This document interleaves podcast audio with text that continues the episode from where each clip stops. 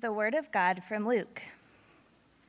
In the 6th month, the angel Gabriel was sent from God to a city of Galilee named Nazareth, to a virgin betrothed to a man whose name was Joseph, of the house of David.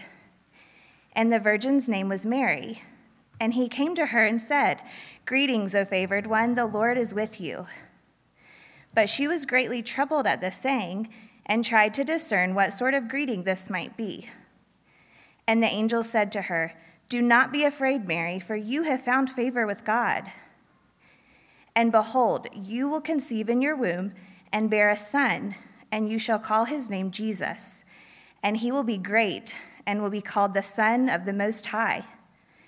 And the Lord God will give to him the throne of his father David, and he will reign over the house of Jacob forever, and of his kingdom there will be no end." And Mary said to the angel, "How will this be, since I am a virgin?" And the angel answered her, "The Holy Spirit will come upon you, and the power of the Most High will overshadow you. Therefore, the child to be born will be called Holy, the Son of God. And behold, your relative Elizabeth in her old age has also conceived a son, and this is the 6th month with her who was called barren. For nothing will be impossible with God." And Mary said, "Behold, I am the servant of the Lord. Let it be to me according to your word." And the angel departed from her. Altogether, the grass withers, the flower fades, but the word of our God will stand forever. Would you please remain standing? Thanks, MT. Here we go. Heavenly Father, this morning we come to you asking that your Holy Spirit would find in our hearts a space, a hospitable space to hear from you. We pray that your holiness would burn away all those things in us that would be an obstacle of sorts from really hearing from you and learning from you. Lord, we want to treasure your word in our hearts, but we're stubborn and we are distracted. And so I beg you that for just a few moments, you would help us to savor and delight and eagerly learn from your word. For we pray this to the glory of Jesus, your Son, our Savior. Amen. You may be seated.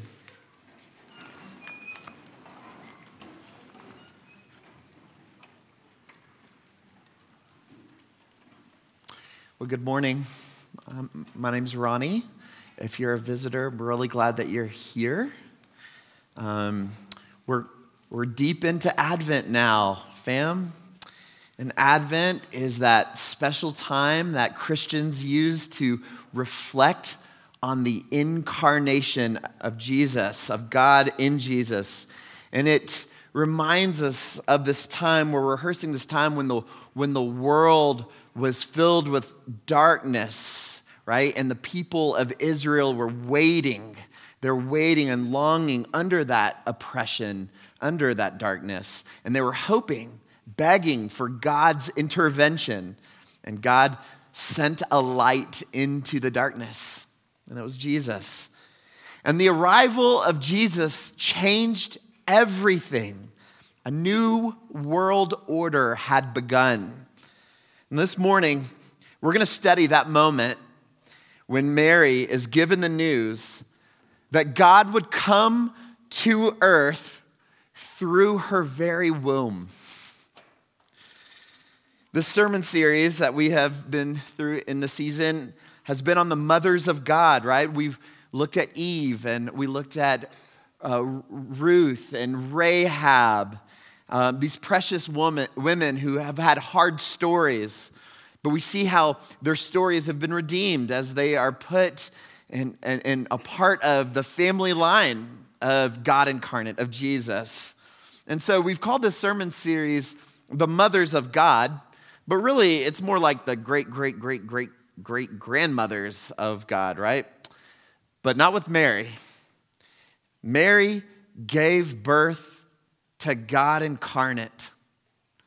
Jesus chose his own mom. Like, get your brain around that. Now, think about this, like, from her perspective. Mary is this poor, Jewish peasant girl, likely around 14 years old. She'd grown up hearing the stories of her people, right? How God had rescued Israel from slavery out of Egypt. The God of this universe, right? She would hear these stories every year. The God of the universe manifest in this pillar of fire, leading Israel out of Egypt through the Red Sea. And in these stories, she could imagine it. God was so near to his people in that Exodus story that the people could feel his blazing heat on their cheeks. And now she is told that God wants to visit his people once again. God wants to rescue once again. And now this white, hot, blazing fire, it's not close to her, it's in her belly. This passage that we just heard is what we know from church history, what we call the Annunciation. And this is when the angel Gabriel breaks the news. And this announcement is brimming with grace that you and I desperately need this Christmas season. And do you know why it sounds so good to me? Because I'm tired. I'm spiritually tired.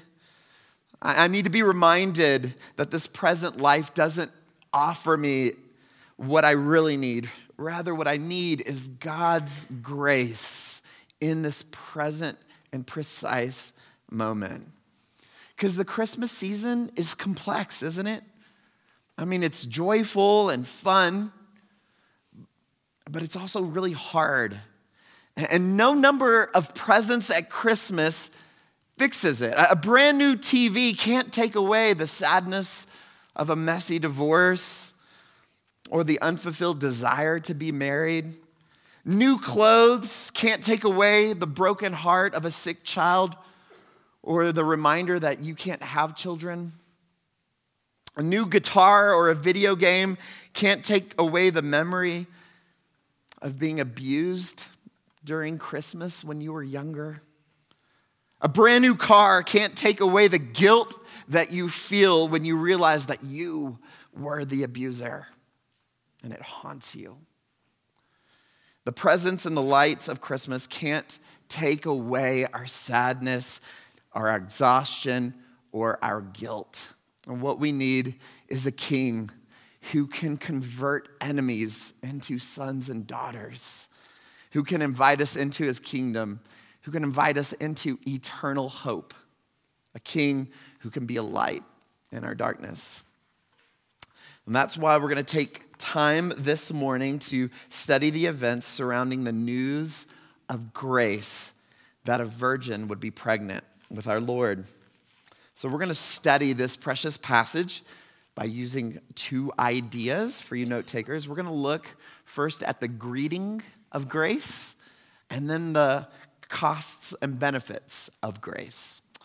So let's begin with the greeting of grace. So I am not a Star Wars nerd. Jason, complete and utter nerd. Me, not so much. I enjoy the movies, but I'm certainly not listening to podcasts about it. But, when The Mandalorian came out, I was excited to watch it. So I did, and I enjoyed it as much as the next guy. And during this one particular scene, the nerds caught something. Guys like Jason were calling in. During one of the shots, a camera crewman made it into one of the shots accidentally. And it was all over the media because it was kind of funny. And you have to look really hard because it's barely noticeable. But there's this guy tucked away, and he's hidden in the corner.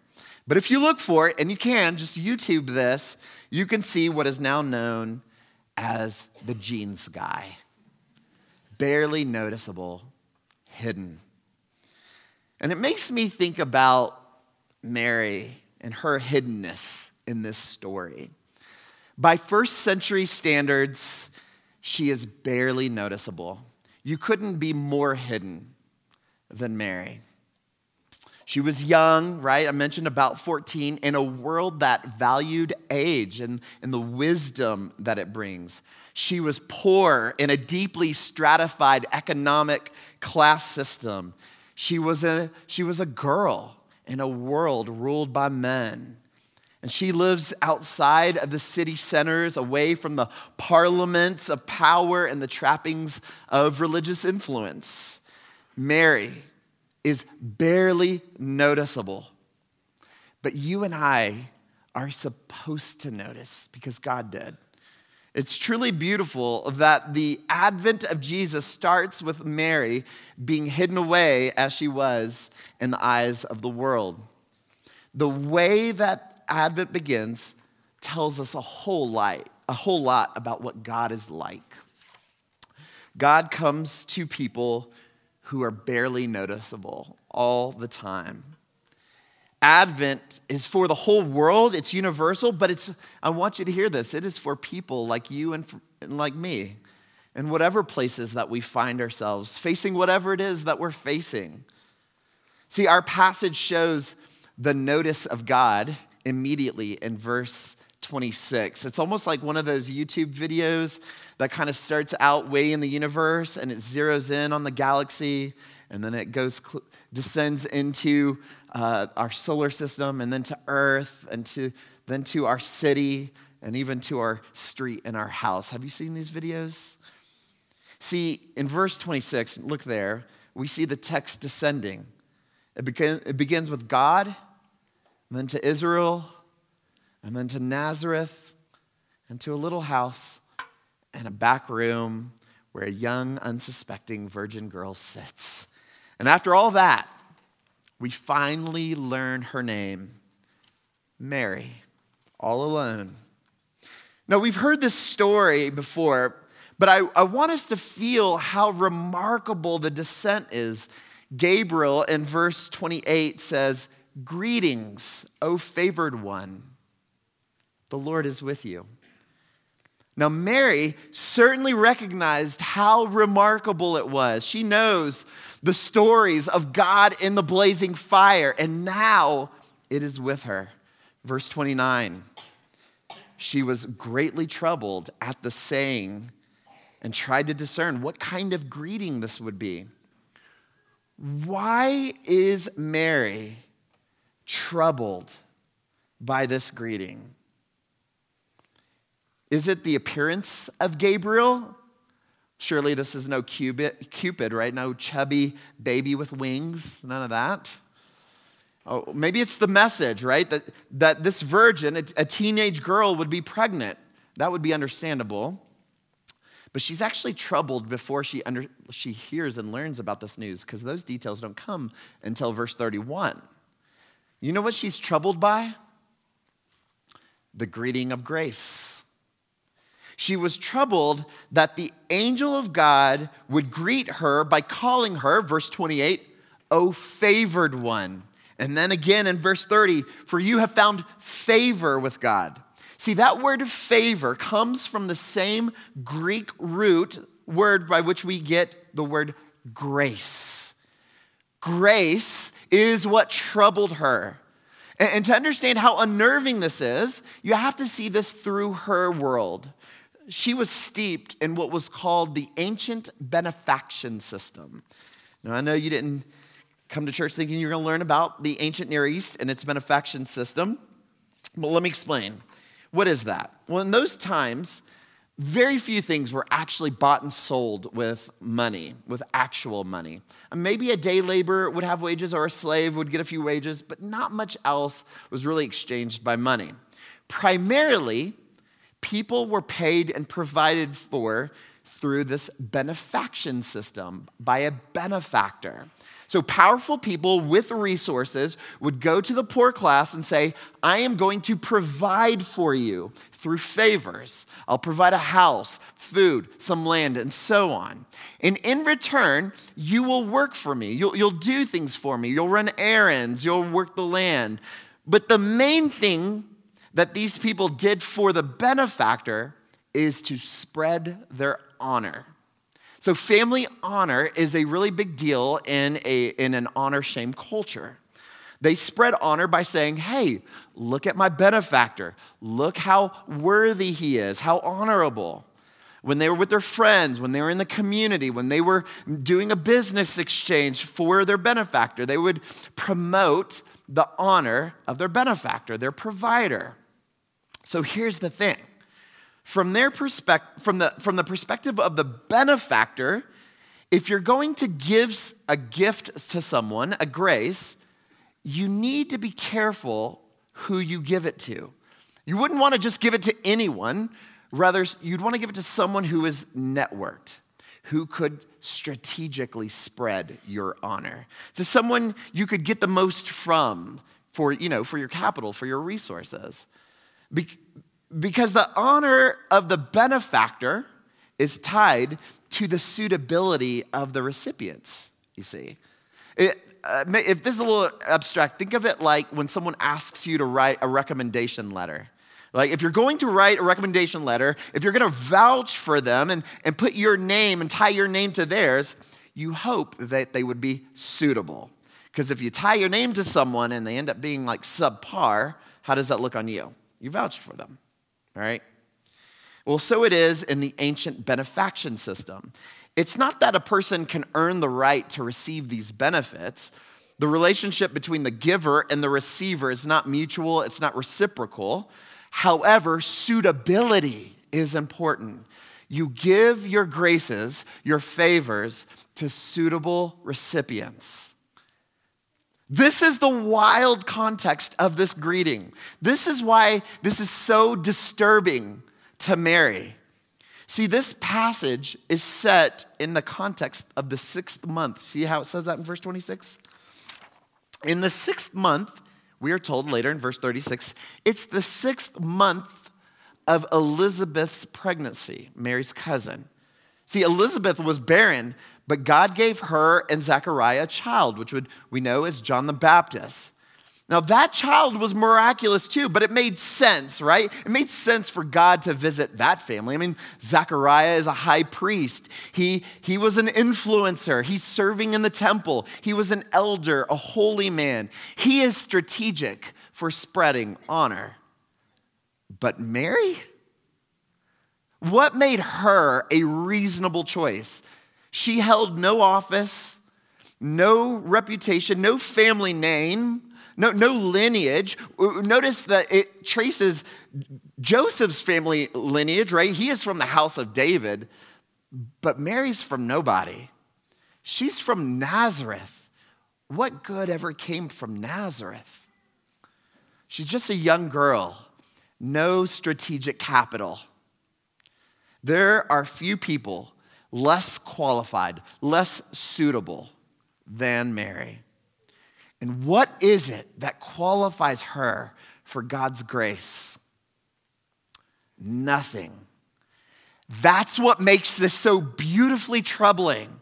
There is nothing in Mary that we can point to say that she was suitable for God's grace. And so God would break the mold. The world's system is one way, but not this time and not this God. While the system of the world gives its grace to suitable recipients, God's favor comes to people who are unsuitable. God gives grace in a way that is beyond reason, and that's what makes it beautiful.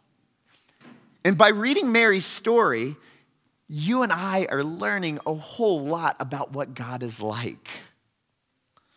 This is the good news of Advent. God comes to Mary. God's grace comes to unsuitable people like us. Advent tells us that the joy that Jesus had from being with his Father in heaven from all eternity past, he was glad to give up so that he could be with people like us. Jesus did not consider equality with God something to be grasped onto, right? He was willing to let it go if it meant being with us, and for our good. Even our own very barely noticeable hidden lives. Even facing the stuff that you're going through that no one knows that you're facing. Facing the stuff that you hope no one finds out about, the addictions, the sins we battle, the loss that we're facing, the pain, the mental pain, the physical pain, the longing for change, the longing for something better. Jesus descends into all of that, and he brings grace. He is grace. He has come to you too. And this is just true. Not because we are suitable, simply because that is what the Lord is like. And here's the litmus test to see if you can actually understand this. How do you respond to this question? Why me? Why give me the Christ gift? If you say, well, I've lived a good life. I'm not as bad as other people. If you say that, then you've misunderstood. If you say, well, God should love me because God is love. God is love, but you have not understood. And if you even say, because of my faith, then even that, you have not understood. Though you receive grace by faith, you don't get grace because of your faith. So what is it? Why me? What's the answer? I cannot give an answer.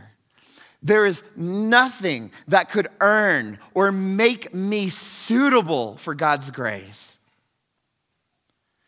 The fact that you cannot give an answer, that is actually what sets Christianity apart from all the world religions. If you can't point to something, then it is disturbing. And it is uniformly God's grace and a gift. Let that trouble you. Let it humble you. It did for Mary. And if you do, Christmas will become beautiful again. It'll become hopeful again. Let's transition though, because there's more. Let's transition to our second point. We looked at the greeting of grace. Let's look at the cost and benefit of grace. So this announcement from Gabriel to Mary is, like I mentioned earlier, it's called the Annunciation.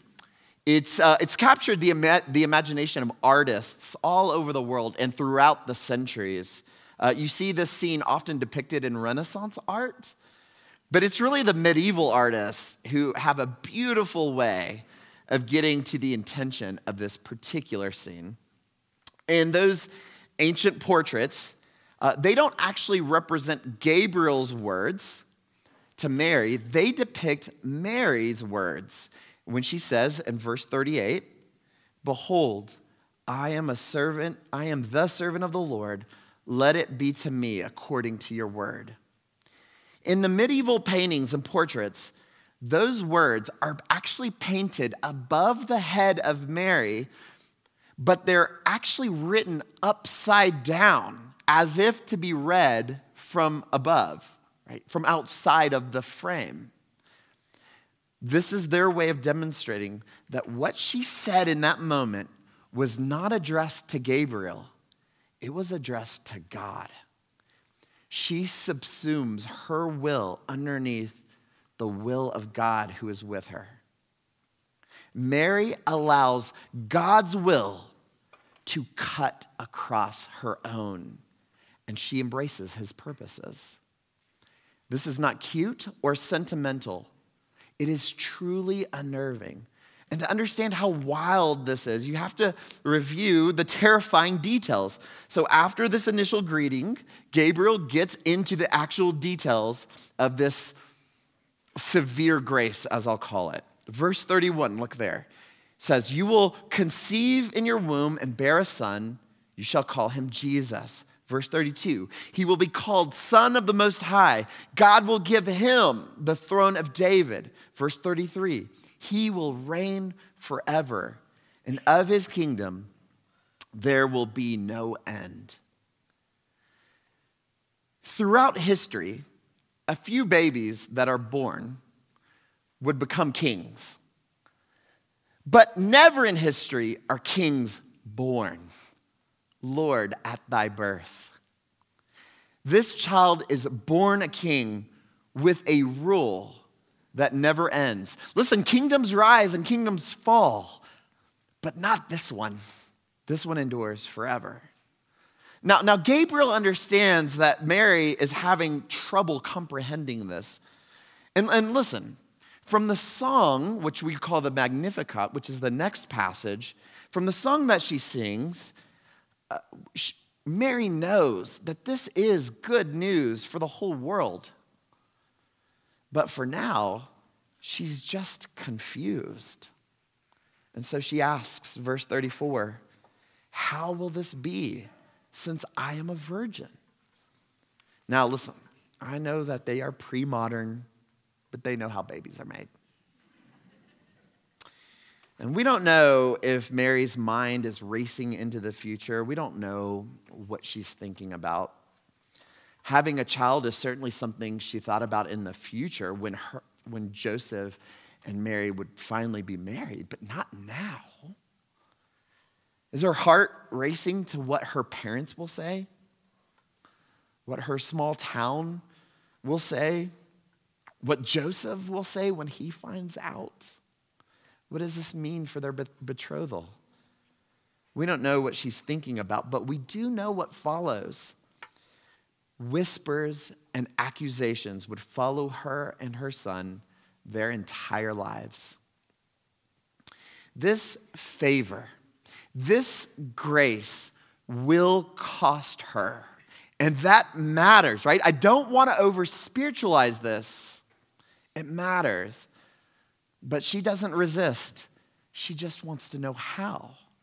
And so Gabriel walks her into even deeper mysteries. Verse 35, the Holy Spirit will come upon you, and the power of the Most High will overshadow you. Therefore, the child will be born, will be called Holy, the Son of God. And then the angel substantiates this by telling her something that she did not know before. Verse 36, that her relative, Elizabeth, who was barren, is in her 6th month of pregnancy. And then verse 37, that nothing will be impossible with God. That nothing will be impossible. That is a benefit and a cost of grace. Nothing is impossible with God. Now, this truth is not an invitation to get cute, fancy, or weird about the miracles of God. This is a bold underlining of the promises that God has already made, that there is nothing that can subvert his good intentions for our good, for the forgiveness of sins, for the restoration of the whole world, sadness, tears, loss, all of it. Nothing can thwart God's will. Not our stubbornness, not our running away, not our lack of humility, not even death. How? How? It's Mary's son. See, however impressive Elizabeth's son, who is John the Baptist, Mary's son is different. See, John's arrival is great. He will prepare the way, but Jesus is permanent. He is the way. John will be great before the Lord, but Jesus is greatness embodied. John is a means to God's end, but Jesus is God himself. Newness is breaking in, and John the Baptist will be set apart as holy, but Jesus, as it says in verse 35, is the Holy One of Israel, God in flesh. This grace coming to Mary is the highest of honors, but God and his will must cut across the will of Mary. her plans and her imagination of what her life would be like, all is put to the side. Accepting this grace would radically change her life forever. She would always be viewed as an illegitimate mother with an illegitimate son. It is a costly acceptance. And it's really important that you hear this. If you put your hope in Jesus Christ, you will have the benefits of unbreakable hope, but it will cost. It will radically change your life. You might even be viewed as an illegitimate scholar, an illegitimate professional, an illegitimate student, but God's will must cut across your own. But you're not alone. When Gabriel says to Mary that the Holy Spirit will come upon you, the author, Luke, he will write those exact words again in volume 2 in the book of Acts. When the Holy Spirit, what it says, it comes upon the early church. Jesus is with them, strengthening, comforting as they surrender their will to his. And the early church lived lives that they never would dream of. The Holy Spirit took them to places that they never imagined. Our idea of what is best, our imagination of what is the best for our life is far too small.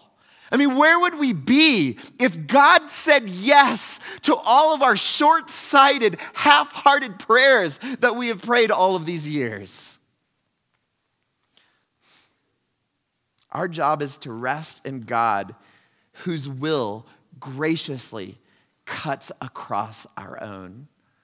You know, part of growing and maturing in the Christian faith is to learn and to rest in the truth that every waking moment of our lives, and in particular, the chaos, the failures, the pain, and the difficulty, every part of our lives is to be surrendered to the Lord. We must learn and even ache and long with Mary's prayer always on our heart. I am the servant of the Lord. I am your servant. Let it be to me according to your word, Lord. Would you take time this season to sincerely make that prayer yours?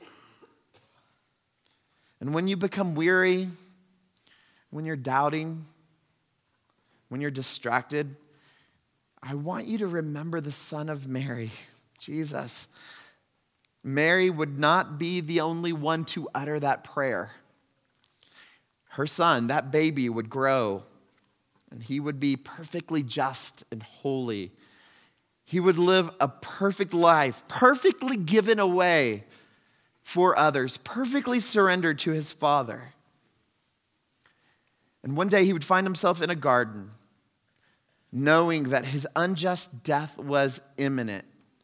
And even while he is praying, he's so anguished that he would sweat blood from his glands. And while he's praying, he would pray what? I am the servant of the Lord. Let it be to me according to your word. Let this cup pass from me, but not my will, your will be done. Father, it is my greatest honor to have your will cut across my own. And not only was the Father's will cut across his, but he was cut. And he died. The Holy One was killed so that you and I could live abundantly, even at Christmas, this very complex season. And so the hope is Christmas forever with him. May this prayer be on our hearts always. Amen.